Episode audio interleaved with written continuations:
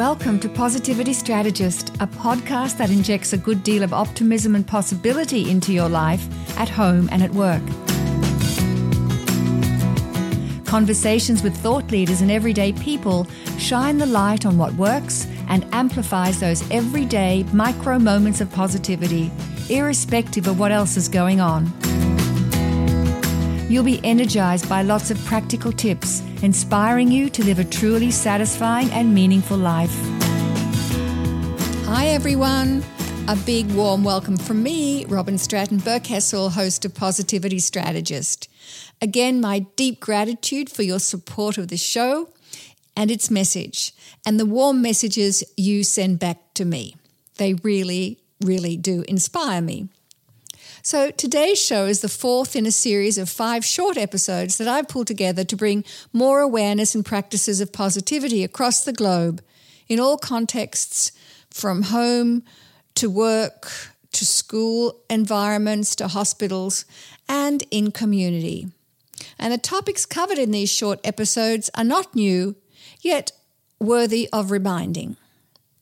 And I've chosen them because the five of them are a combination of highly practical habits, and some maybe require a little bit more inner work. And here's what I mean the first three, which have already um, gone to air smile, gratitude, and kindness are highly actionable qualities, and they're um, evident when you see them, and they're behaviorally based. And the last two are as well, but they're a little more subtle, more abstract, and perhaps more about your own orientation and how you build these virtues into your life to boost your positivity. Here's the first one that I suggest might be a little more abstract. It's the fourth positivity practice I bring to the show, and today it's on the topic of inspiration. And I love this one because it allows for so many inputs that can elevate and expand your mood from feeling down to feeling up. And you've heard me talk about downward spirals that negativity can send you off on. And then there are upward spirals of positivity that we can consciously cultivate. Some of the sources or inputs of inspiration include being in nature. Now, this is obviously my perspective. This is what I find inspiring, and I'm just excited to share with you. So, for me, nature gives us a sense of the expansiveness and wonder of the planet and how natural life keeps on keeping on.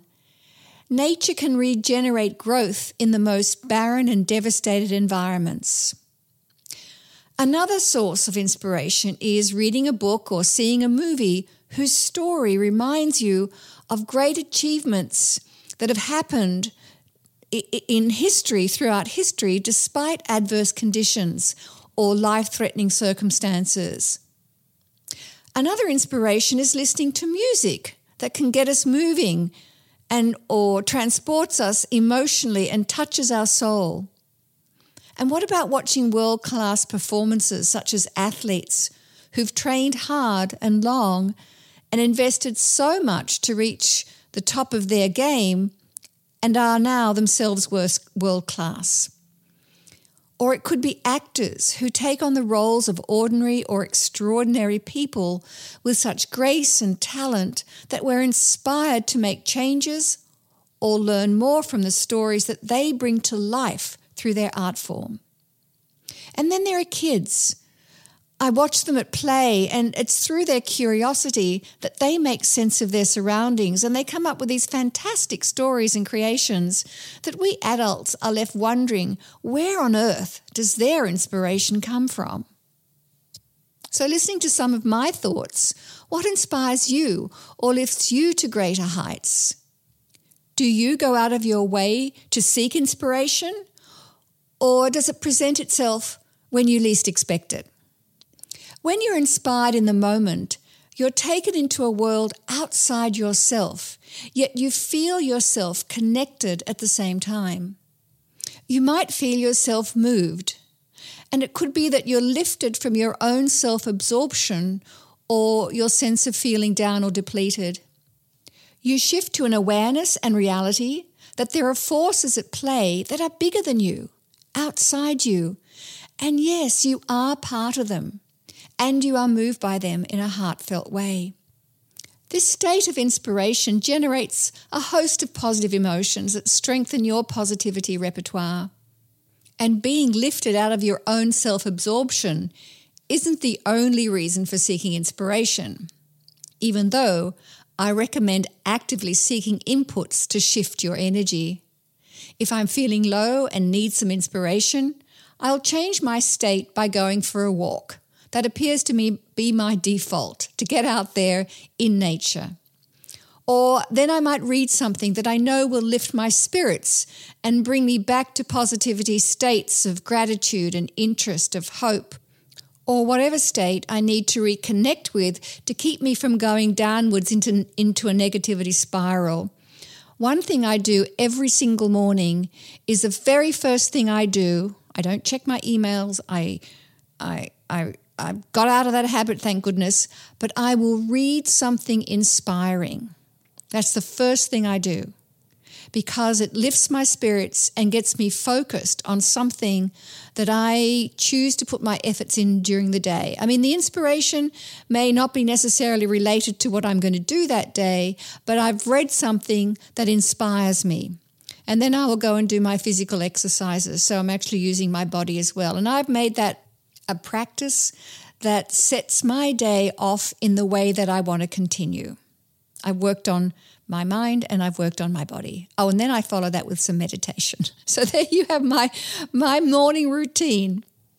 And then there's the spontaneous inspiration that comes from being present to what's going on in your immediate environment.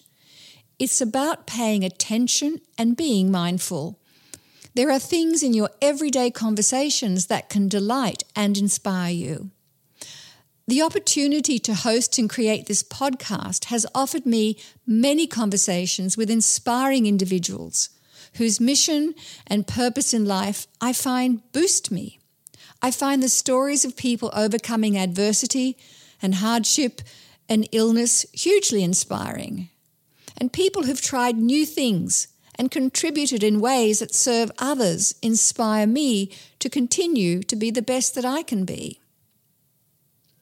And I want to be a source of inspiration to others through my personal stories and my work, including this podcast. And I get that feedback, for which I'm hugely grateful. So let's get to it. Here's your fourth positivity boost.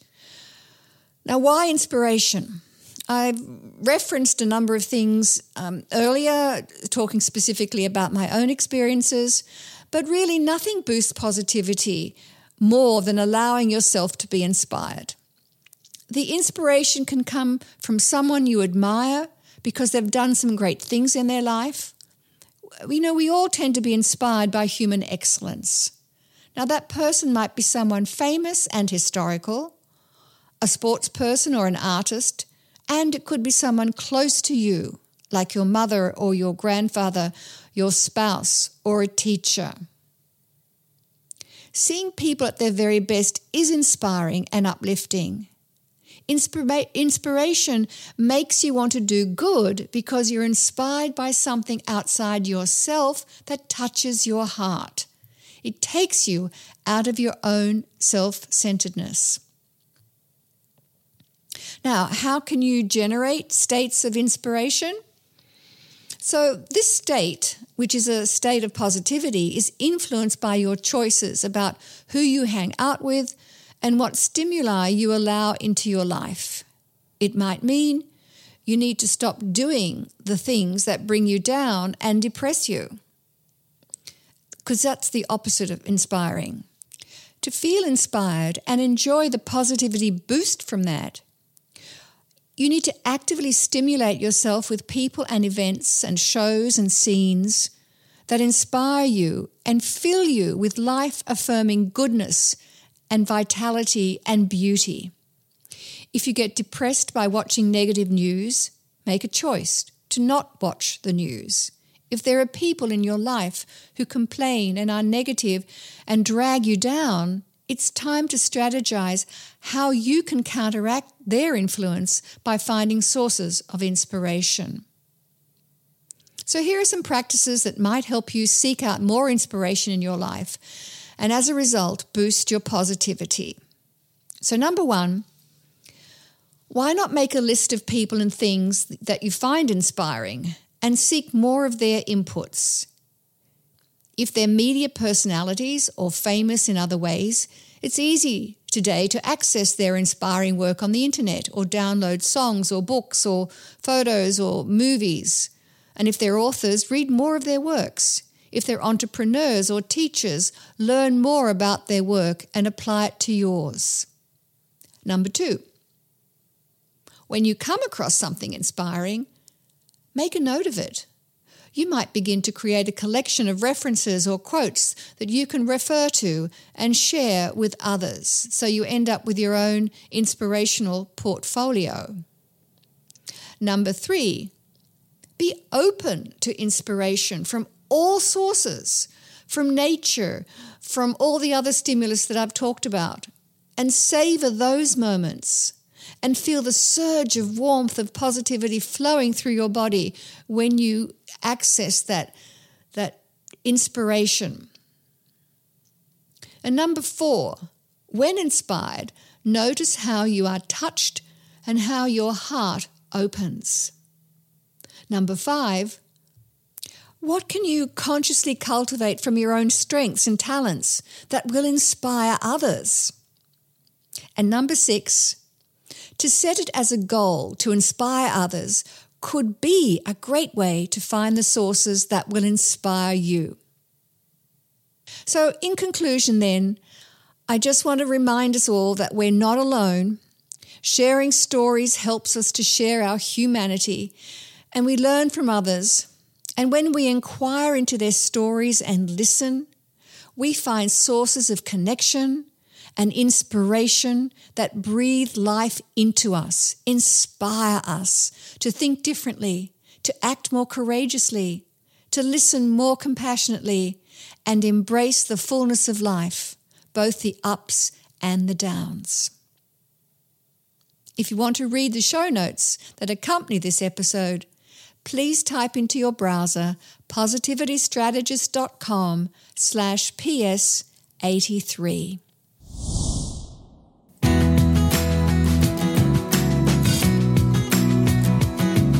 Also, you can be notified of new episodes by email. Links to all these suggestions are available on positivitystrategist.com forward slash podcast.